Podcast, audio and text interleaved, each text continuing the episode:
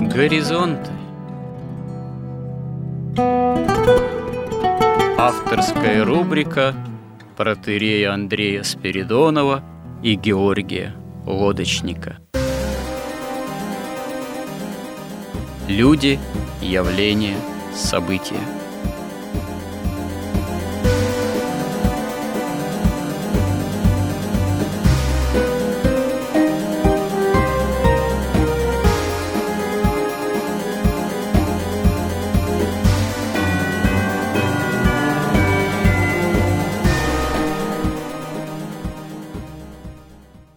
Добрый день, уважаемые радиослушатели! В эфире Радио Благовещение в нашей постоянной рубрике «Горизонты». Я, протоиерей Андрей Спиридонов, и мой постоянный добрый собеседник Георгий Лодочник. Продолжаем наши смысловые и словесные изыскания в области христианского миропонимания, христианского мировоззрения, применительно к современному состоянию мира, в котором нам Господь судил проводить свою земную жизнедеятельность в лоне православной церкви, будучи именно вооруженные христианским миропониманием, что, собственно говоря, и является самым важным, опираясь на понимание именно истории человеческого рода с библейской точки зрения, а история современной нам цивилизации, к сожалению, от грехопадения прародителей и до второго пришествия Христова, ну, собственно говоря, и является священной историей и может быть осмысляема именно с христианской точки зрения. А то, что с нами происходит в окружающем мире, и что происходит с окружающим нас миром, ну, только опираясь на библейское миропонимание, можно верным образом осознавать. В прошлый раз мы окончили сюжет, наш разговор закончился на обращенности к образам апокалипсиса, Откровение святого Иоанна Богослова, применительно к личности Авраама, ветхозаветного великого праведника, отца всех верующих, и почему обращение, с одной стороны, к личности Авраама, представителя древнего мира, а с другой стороны, к образам апокалипсиса, оказывается для нас актуальным. Ну, собственно говоря, образы, которые содержатся в апокалипсисе, они, наверное, всегда актуальны, потому что они говорят нам в таком таинственном, конечно же, преломлении, именно в образности совершенно таинственной и таинственной, о сути духовной происходящих событий в мире как таковом, которые всегда, этот мир, его история, то, что с ним происходит, устремляется к своему финалу. «Ей гряди, Господи Иисусе». Да? Ну, это, собственно говоря, актуально всегда. Это Маранафа, «Ей гряди, Господи Иисусе», возглашали первые самые христиане, еще современники апостолов, современники апостольского века. И это, собственно говоря, одна из основных духовных интуиций святых отцов как таковых, именно апостольского, святоотеческого миросозерцания и миропонимания. То есть проходит образ мира сего. Мир, лежащий возле, он конечен. Его история скоротечна. Время таинственно, таинственно проходящее и скоротечно, но осуществление, собственно говоря, жизнедеятельности человека, каждого конкретного, применительно к той эпохе, в какой Господь его к этой жизни призывает, оно требует веры, оно требует усилия веры. Оно требует усилия веры, которое эту скоротечность этого мира и зло этого мира, в котором этот мир лежит, которое сосредоточено в грехах и страстях, потому что мир сей – это не просто Богом сотворенный мир как среда обитания человека, он не исполнен в окончательной степени зла, А мир как таковой, мир сей, с точки зрения святоотеческой мысли, это совокупность действующих в миру, ну и в человеке страстей, собственно говоря. И тайна скоротечности бытия этого мира, как временного, оно, собственно говоря, и связано с тем, что этот мир связан же, да, простите за некую тавтологию, этот мир связан же как раз с совокупностью этих действующих, прежде всего, в человеческом роде страстей. И противостоять этому в любые времена, повторюсь, можно, имея веру только и живя по вере. А самым таким ярким представителем жизни по вере и доверия Богу, ну, является личность Авраама, который Богу поверил, и его вера вменилась ему в праведность. Образ Авраама почему еще для нас актуален? Потому что, собственно говоря, библейское повествование начинает свидетельствовать о нем благодаря его исходу из Вавилона, из халдейской, магической, могучей цивилизации и культуры. Потому что к этому выходу, исходу в землю обетованную, ну, на самом деле, фактически-то исходу из цивилизации гораздо более такие дикие условия существования и разрыв с этой цивилизацией по повелению Божьему и в дальнейшем послушании Богу, формирование и рода нового верующего, и родового такого бытия потомков Авраама, а потом и многочисленного народа избранного, это и является задачей промысла Божьего, который может осуществиться только вот по вере и доверии Богу изначально самого патриарха этого рода, этого народа и фактически в дальнейшем отца всех верующих, как о нем и свидетельствует сам Бог, как Авраама. Применительно же к современности тут и возникает вопрос, мы об этом тоже много говорили, а, собственно говоря, применительно к современной цивилизации, применительно к современному цивилизационному кризису, к современные там, толкователи, мыслители говорят, что это кризис мировой, он системный, он фазовый, еще, ну, исходя из современной такой терминологии, и он просто так, ну, добром не кончится. Он будет связан, вероятно, с многочисленными войнами, ну, не только с одной там войной, допустим, на Украине, а, видимо, далеко еще и не с одним военным столкновением, совершенно не случайным.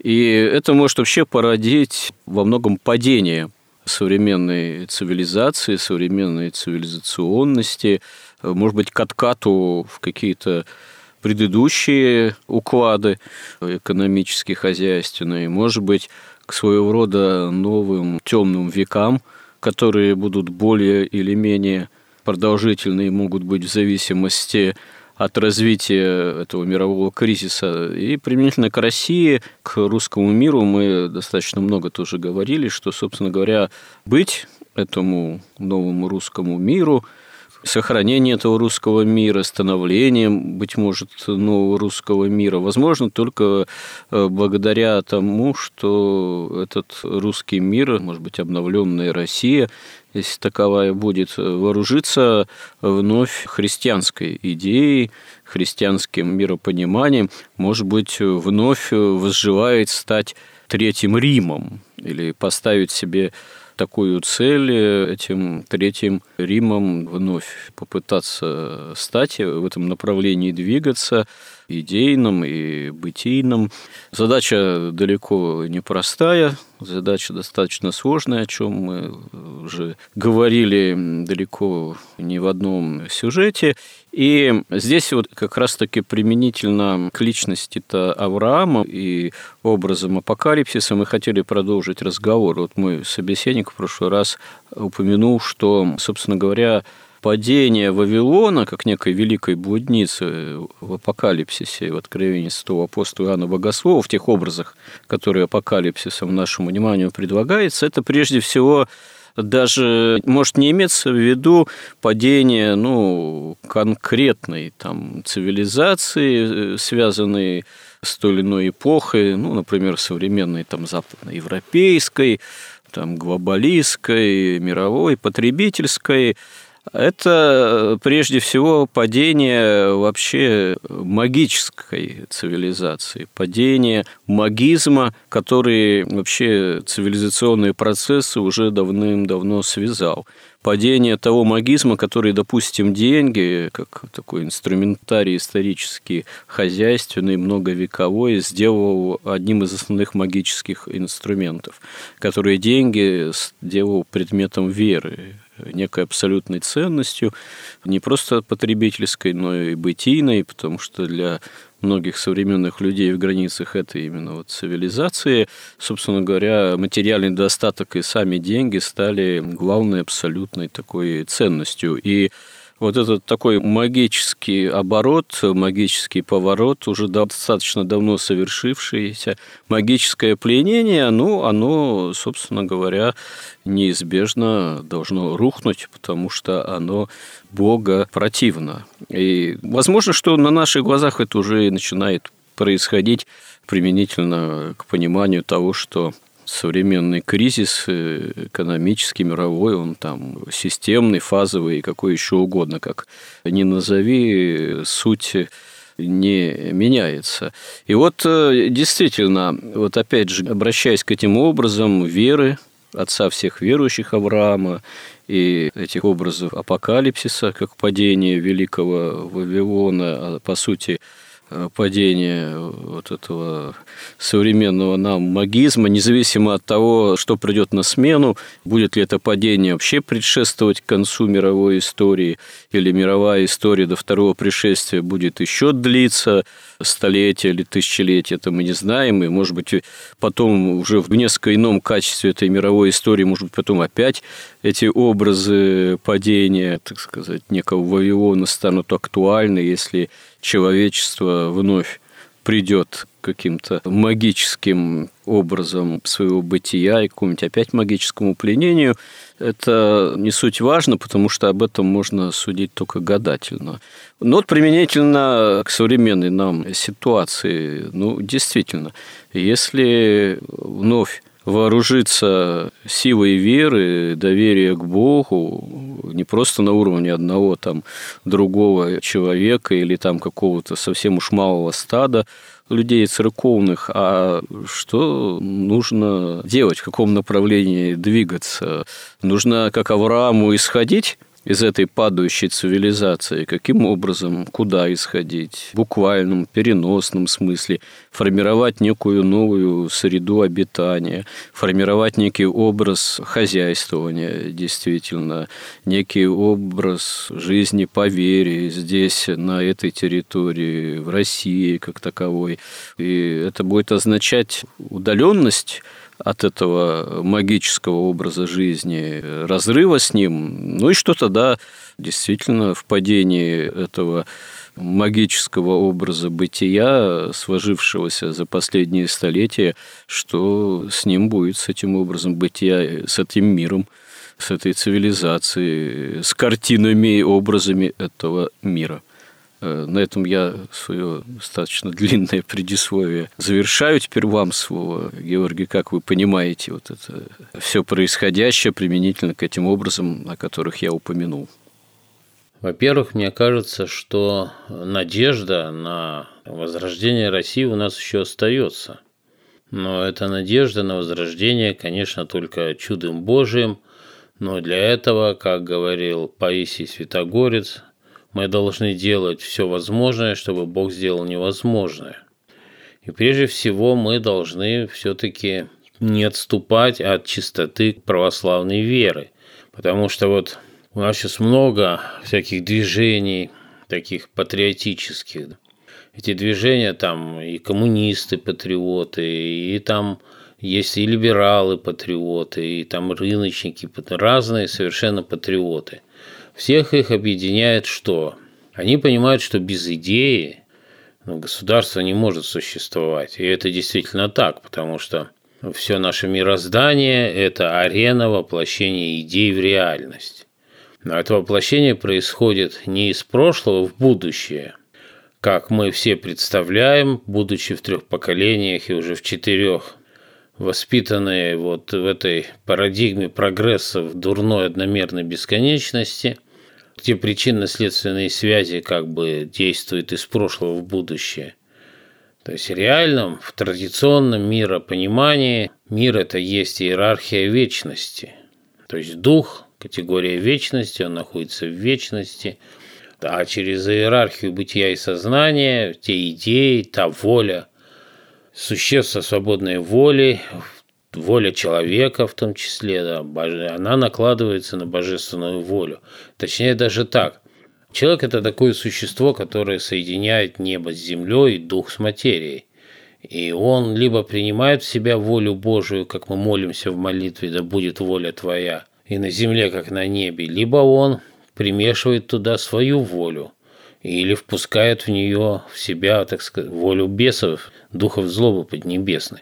И все причинно-следственные связи, они действуют только сверху вниз, только от идеи к реальности, только от духа к материи. Если государство не имеет идеи, то оно вообще не может влиять даже на свое будущее, не говоря уже на будущее мира.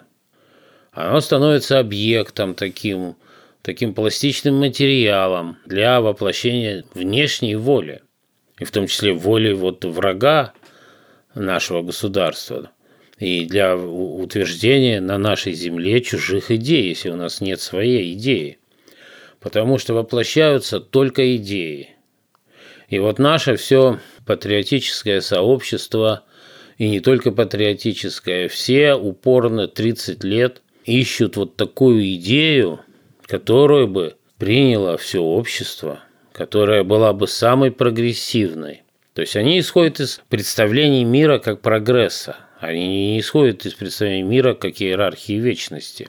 Георгий, простите, а вообще даже чисто теоретически, может быть идея, которую бы добровольно приняло все-все общество, там сто процентов или девяносто процентов, так, наверное, ни в какие времена не было.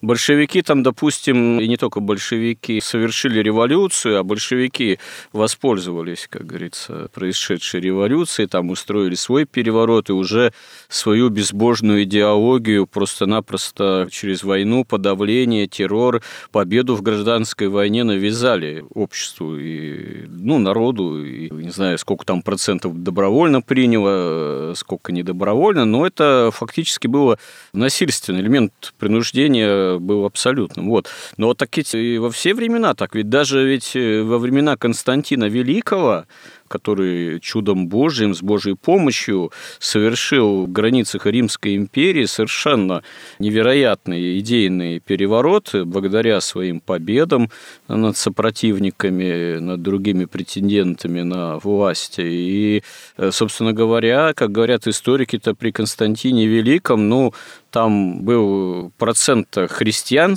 сознательных по отношению ко всему там, другому языческому населению, по самым таким подсчетам оптимистичным, ну, может, там десять-пятнадцать процентов, а то и меньше могло быть христиан. Ну, просто остальные потом уже язычники, видя то, что власть, в первую очередь, благоприятствует церкви христианской, и пришли в церковь из соображений больше-то земного благополучия, ну, устроения своей жизни и так далее. Поэтому, наверное, все-таки мне представляется, никогда не может какая-то идея добровольно быть принята большинством. Ее все равно надо в какой-то степени насаждать. То есть все равно надо к ней очень активно призывать, к последованию ей, а то и используя властный административный институт. Если власть сама вооружается этой идеей, ну, в какой-то степени все равно оказывать принуждение к принятию этой идеи. По-другому, наверное, в истории это не бывает или бывает? Ну, разумеется, человек же рождается в какой-то культуре, он впитывает эту культуру. Когда сейчас вот эта матрица каббалистическая в социальных сетях, там, в Голливуде, она говорит человеку: да ты сам все решил, ты сам все знаешь, да, ты ни от кого не зависишь, ты сам принимаешь решения. Это все, как всегда, ложь. Потому что человек воспитан в некой культуре, и он ее впитывает. Он и потому человек отличается от животного, что он воспитан в культуре. Поэтому, конечно, если человек рождается, там, вот, например, сейчас, совершенно, прямо скажем, в сатанической культуре, где идея прогресса одномерного, где как бы человечество заперто в области следствий. То есть область причин, область духа, она вообще как бы вытеснена из сознания человечества. То есть человек живет в материальном мире, поклоняется деньгам, и это, наверное, девяносто девять процентов поклоняется деньгам в той или иной форме. И понятно, что это потребовалось и какое-то большое время. Но почти все мыслят вот в этой категории прогресса. Все хотят соединить самое лучшее, вот как нашу идею сейчас пытаются создать. Они хотят соединить там лучшее, что было в допетровской России, в Святой Руси, потом в Петров, после Петровской России, потом при коммунистах, потом при либералах. И с точки зрения вот мышления прогрессами, это нормально, потому что человечество же развивается. И развиваясь, человечество берет лучшее, оставляет, а находит еще более лучшее. Но бывают ошибки какие-то, уклонения. Но в целом вот история России, она так последовательно развивается. Вот она доразвивалась до вот этого состояния полного сатанения. Но если мы сейчас будем смотреть с точки зрения иерархии вечности, то-то мы видим, что эти идеи, какие были, они воплощаются в реальность. Вот идея Святой Руси, она была воплощена в значительной степени, и там подавляющее большинство были христиане. Потом Петр подменил идею, он отказался от величайшего наследства Византии, а Византия – это величайшая была, наверное, цивилизация на земле, и вряд ли кто-нибудь достигнет такого уровня, которая соединяла в себе христианство и совершенно истинную, боготворенную, не знающих себе равных религию. Она соединяла при этом римское право, римскую государственность и греческую культуру и искусство, то есть все высшие достижения человечества на то время и на наше время. Потому что ну, невозможно сравнить, например, произведение искусства современного художника какого-нибудь, да, и человека, который жил до эпохи Возрождения. То есть византийское искусство, что византийское пение, что византийская мозаика, что византийская архитектура, не говоря уже о богословии, которое вообще равных не имеет себе. Петр Первый от всего этого отказался. Он и пошел плестись в хвосте и догонять Европу, догонять ее в чем? В богоотступничестве, которая уже отказалась от всего. Ввела там филиоквию, индульгенции, то есть которая уже вообще стала совмещать истинную выгоду, торговать, собственно говоря, Христом, торговать спасением. И вот он решил ее догнать. Вот и мы сейчас ее догнали. Тут еще, наверное, проблема-то историческая, историосовская, она глубже и сложнее. Все-таки, если ориентироваться на понимание того, что Россия – это самобытная христианская цивилизация, ну, по Данилевскому, к примеру, а Запад – это иная романо-германская цивилизация, так это западная эта цивилизация, она не то чтобы ушла в цивилизационном отношении вперед куда-то, так сказать, ну, там в промышленном в каком-то момент, она ушла просто в иную сторону. Она выбрала свой вектор развития движения, а вектор развития движения русской цивилизации, он был совершенно другим.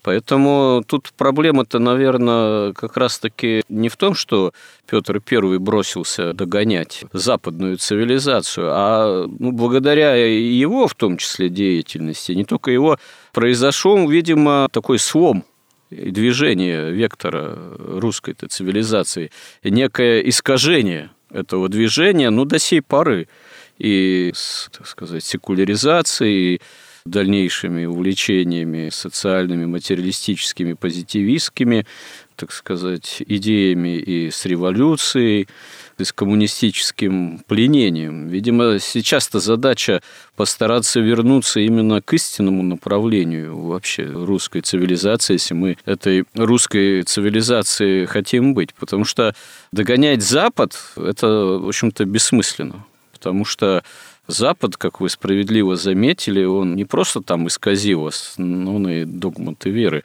а он просто сформировался именно в иной парадигме развития, уже в отличие от Второго Рима, ну да, Восточно-Римской империи, Византии. Это на основе еще Первого Рима произошло формирование совершенно иного идейного понимания. Там очень много факторов примешалось. Там одно только вот это варварское, земельное, немецкое право, которое оказало воздействие на западную католическую церковь, которая, собственно говоря, и сформировала то, что называется в учебниках истории феодализмом, в том числе и идейным явлением. И потом, собственно говоря, и породила в дальнейшем все остальное.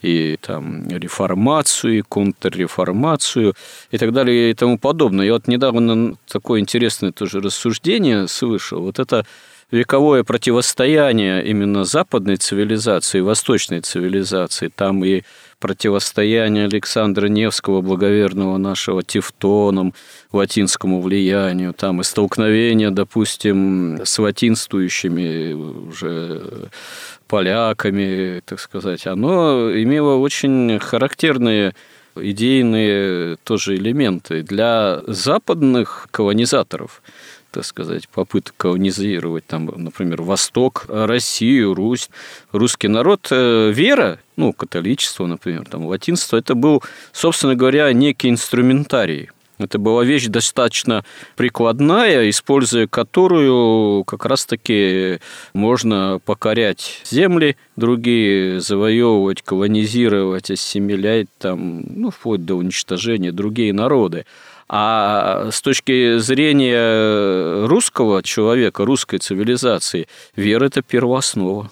Вера – это самый главный элемент, это самая высшая ценность, это никакой не прикладной элемент. Почему, собственно говоря, и неподчинение западной цивилизации и латинству не могло быть со стороны русской цивилизации, русского человека, не тем более некого согласия с догматическим идейным строем цивилизаций, которые, ну, вот этому латинству подчинились, и не просто подчинились, а стали использовать фактор веры как такую экспансию в отношении других народов, чего никогда не было, собственно говоря, с русским человеком и с русской цивилизацией. Вера и для русского человека, ну, пока он ее не утрачивал, в конце концов, вот, по ряду уже причин, это была, прежде всего, повторюсь, высшая и главная ценность. И в этом разница идейных императивов между Западом и православным Востоком. Но дело в том, что сама Европа, она не как-то развивалась в какой-то парадигме. Она просто все более и более попадала под власть вот этой жесткой, духовной, темной иерархии. Вот этой иерархии каббалистов, масонов, там неведомо кого, сатанистов. Они все более и более как раз продвигали. Они за счет ереси, за счет медленного вкрапления идей. Две тысячи лет... Да, но это же не в одночасье произошло. Возможно, что вот именно избрав какой-то момент определенный вектор движения идейный, западная цивилизация потому и в конце концов оказалась пленена этим каббалистическим мировоззрением, этим магизмом, по сути. Да, вот и мы вслед за Петром Первым начали, значит, бежать за этой Европой. Все образованные сословия бредили этой Европой. Но мы со своим православием, во-первых, которое все-таки сохраняли в чистоте, во-вторых, со своей огромностью мы никак в эту маленькую, меркантильную, лицемерную Европу не помещались. И что мы сделали? Мы отказались и от своей огромности, и от православия. Сейчас мы не огромная страна, фактически не православная страна, государство выгоды.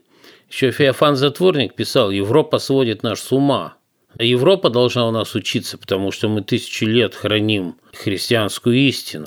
Поэтому мы, собственно, должны что сделать? Мы должны послушать Феофана Затворника в прямом виде. То есть мы должны вернуться. Это мы хранители истины на земле. Мы должны к ней вернуться. И вот когда вот все эти теоретики разрабатывают новую идею, куда хотят взять все лучшее. Идеи две мы говорили. Царствие небесное, царствие земное. Тайна спасения, тайна беззакония. Они хотят постоянно их смешать. Они хотят постоянно в истину добавить лжи. И потом их еще сбивает все время такая вещь. Они вот в этой вот парадигме одномерной, дурной бесконечности, они не мыслят иерархиями. Вот, например, там в магической иерархии, если мыслят логически, то один плюс один равняется один. Но только этот один находится на более высоком уровне иерархии бытия и сознания. И раскрывая свое содержание, он распадается на две единицы. Например, единица во множественности и единица как единое и неделимое.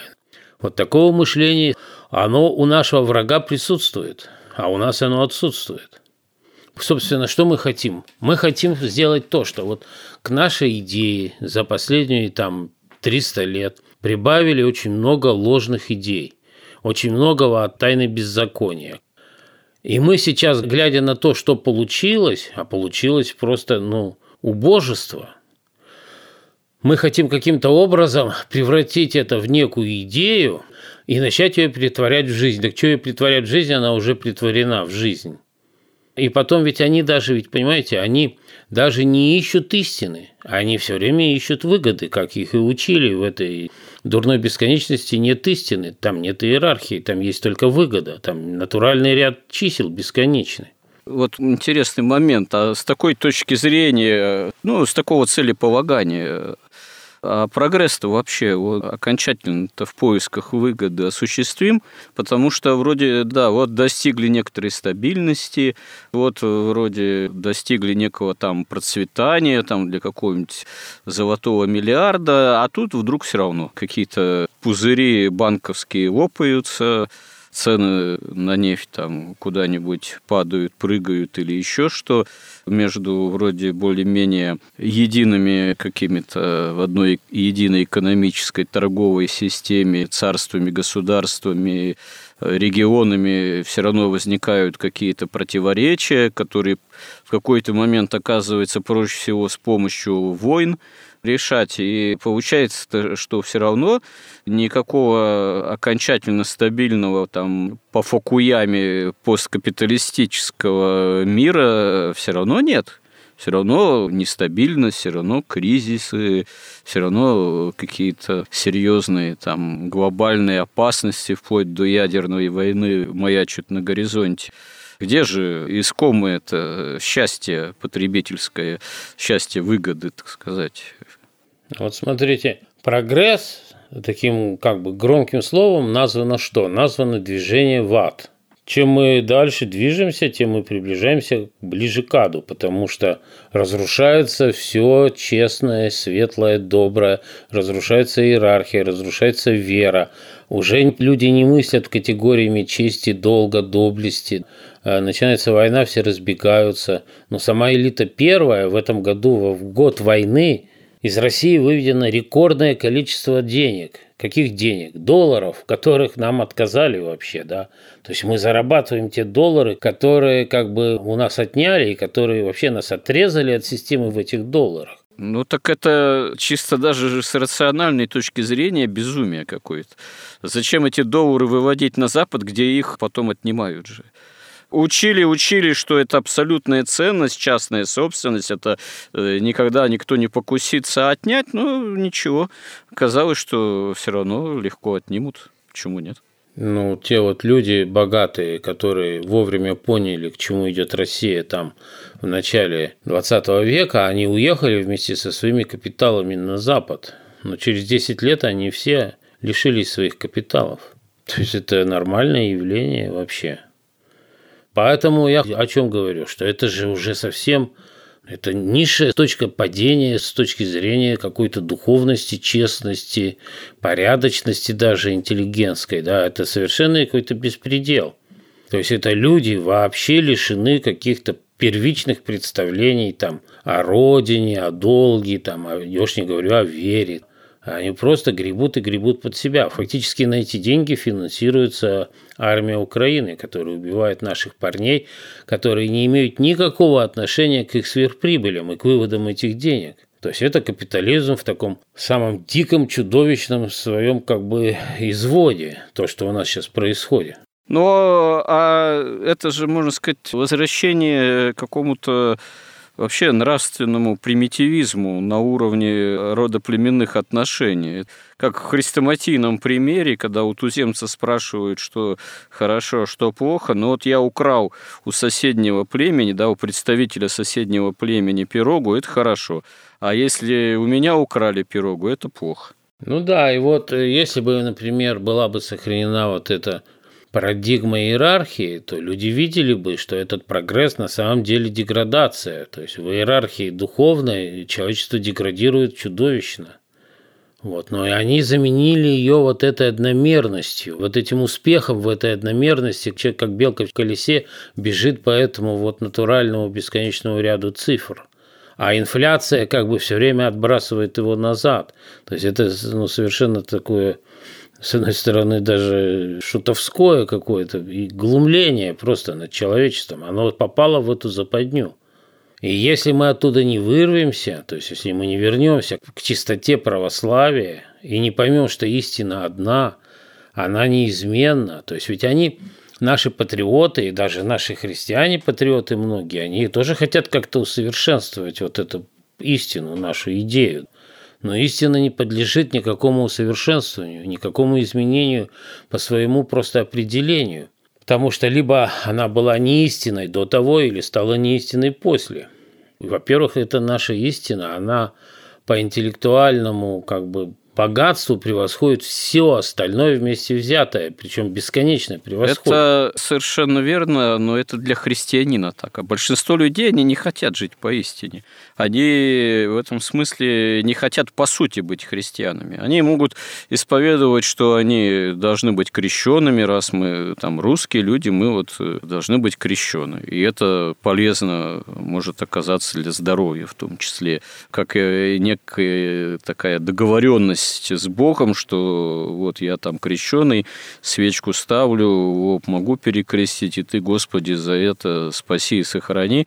Но, как правило, это спаси и сохрани поднимается под этим не спасение для Царства Небесного, а спаси и сохрани здесь в условиях этой временной проходящей земной жизни, даруя некое благополучие и достаток. А и, и в этом плане, если даже формулировать некие идейные представления и предлагать их, это для большинства будет приемлемо. А если предлагать прямо истину, что вот, да, истина действительно во Христе, в имени Божьем, и не просто в факте крещения, формальной принадлежности, допустим, к Русской Православной Церкви, к примеру, а истинность в исполнении евангельских заповедей. А большинство-то не хочет исполнять евангельские заповеди, потому что это требует от человека очень серьезного изменения самой жизни, это требует духовной мобилизации. И вот сейчас мы, допустим, предлагаем, к примеру, некую идеологию современному человеку, которая от него требует действительно серьезной мобилизации, нравственной, духовной, изменения образа жизни, изменения, так сказать, мотивации, сложившейся уже потребительской, по образу наших святых, по образу самого Авраама. Оставь эту халдею, это все магическое потребительство, и иди в землю, которую я тебе укажу. Как это может быть, допустим, основанием новой христианской, там, допустим, русской идеологии? Точнее, оно может быть и может быть сформулировано, но большинство скажет, да зачем нам такая идеология? Лучше я просто буду детей крестить и свечку ставить, а что, при этом буду жить и блудно, и потребительски. Хорошо бы, если бы еще сохранялись для этого необходимые окружающие условия бытия, как бытия общества потребления. А когда мы, допустим, говорим, а извините, ситуация изменилась, мы воюем с Западом, какое потребление? Не, ну я поеду куда-нибудь туда, в Грузию, там, в Армению, в Турцию, там еще вроде образ такого бытия там, может и сохранится. Тогда как быть? Как действительно сформулировать истинную идеологию, которая большинству, повторяюсь, современных людей, наверное, не нужна просто? Ну вот э, мне нравится очень цитата из преподобного Паисия Святогорца. Вот он писал: «Люди хотят грешить и иметь добренького Бога. Такого Бога, чтобы он нас прощал, а мы бы продолжали грешить. То есть мы бы творили все, что хотим, а он прощал бы нас, прощал не переставая, а мы бы дули в свою дуду. Но это свойство человека, оно ему как бы во все времена такие свойства есть. Это как сила притяжения, это энтропия. То есть люди вниз, вниз легче идти, чем вверх. Но для того и война.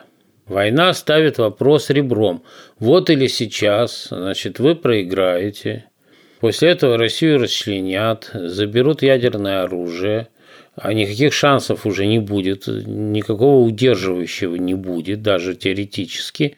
И после этого воцарение Антихриста. Три с половиной года, значит, ада, и потом конец света.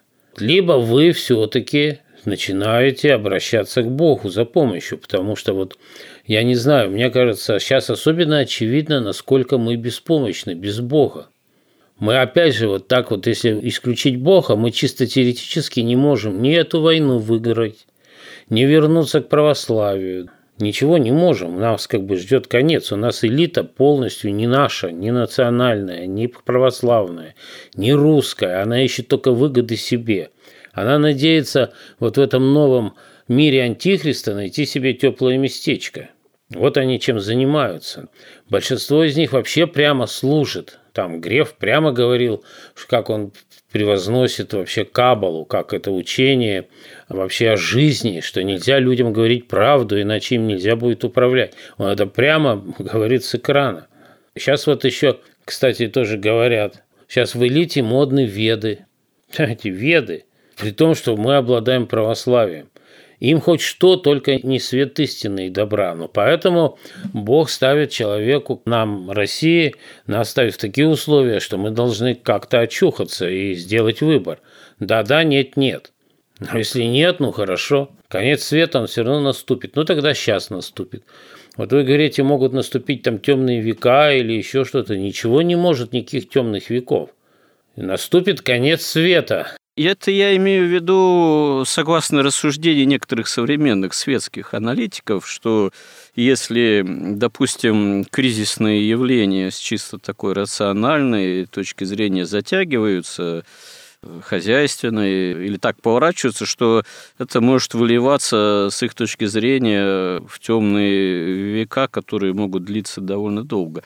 Но, понимаете, тут ведь на самом деле исходить из того, что, допустим, если Россия претерпевает какую-то серьезную глобальную неудачу, вообще как единое государство исчезает, распадается, там нет никакого нового русского мира, исповедующего именно какую-то христианскую идеологию.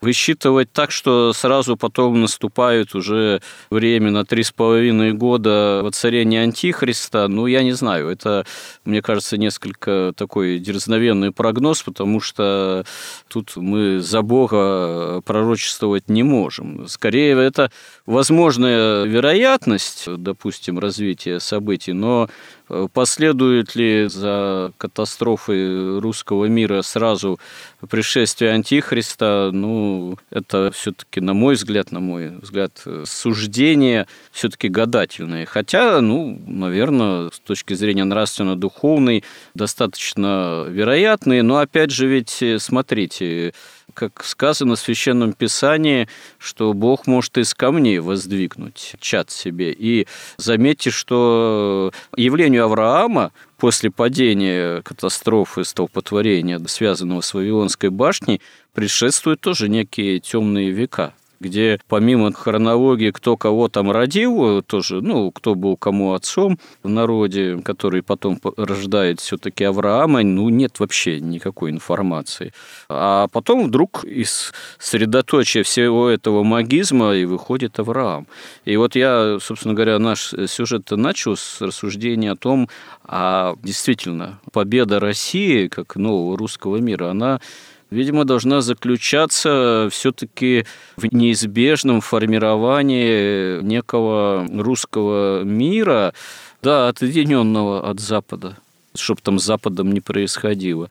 Это, конечно, не может быть, ну, такой родоплеменной союз, как это происходило в ближайших потомках Авраама, но это должно быть, видимо, средоточение России, остающейся да, ядерной державой, гораздо более, видимо, единой. Может быть, в отношении магического Запада этого, который, не знаю, там будет в большей степени рушиться или в меньшей степени рушиться, это уже скорее проблемы Запада, но в идейном, экономическом, хозяйственном, военном, каком угодно, достаточно замкнутой цивилизации. Это просто неизбежно. Потому что Авраам в числе ближайших своих потомков при разделении даже с Лотом, но тем не менее это было некое единое племя, единый род. Если бы Авраам был един с Содомом и Гоморрой, так сказать, то Авраама бы и весь его род постигла бы участь Содома и Гоморры.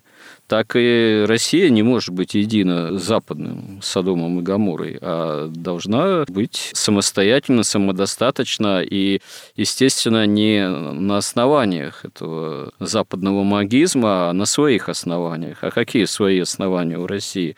Только православие. И именно история Руси как Святой Руси, как Третьего Рима как такового. Победа России над Украиной нам ничего не даст, ни нам, ни миру.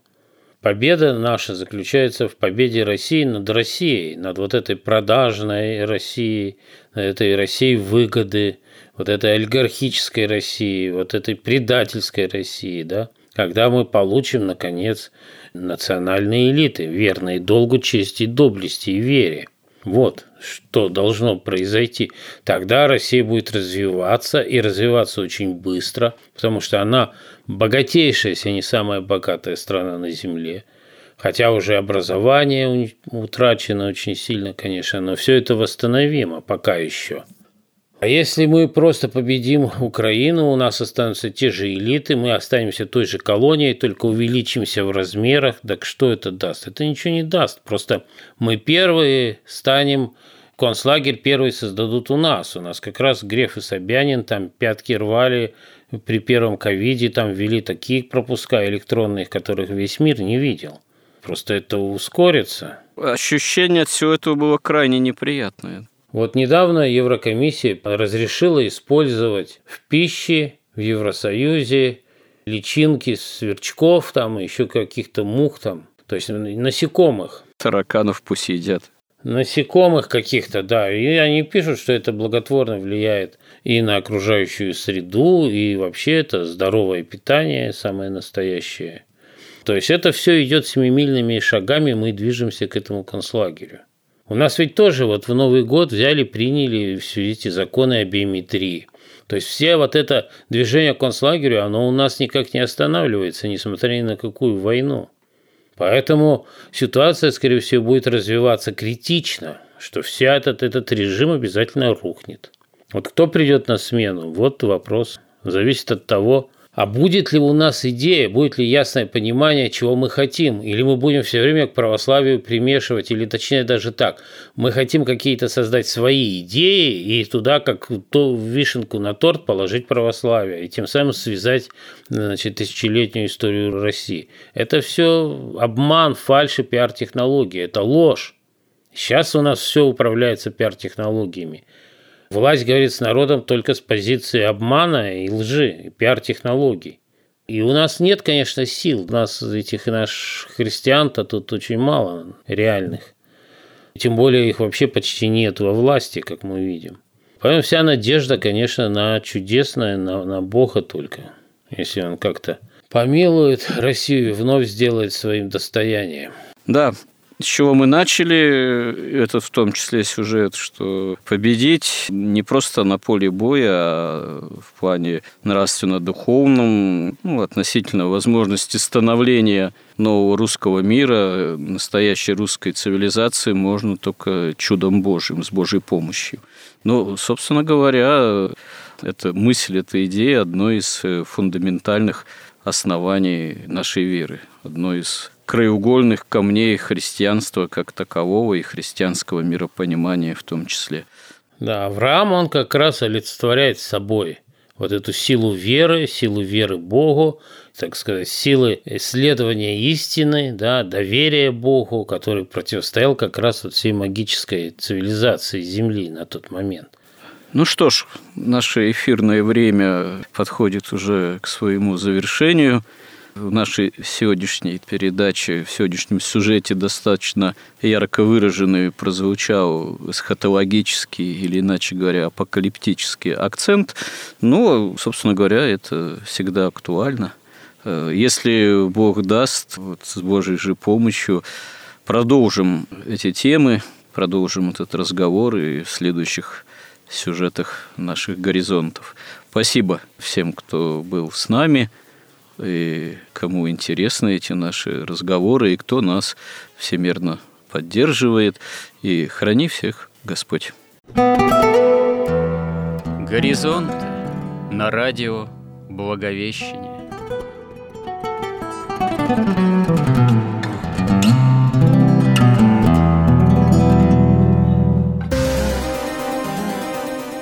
Разговор вели протоиерей Андрей Спиридонов и Георгий Лодочник.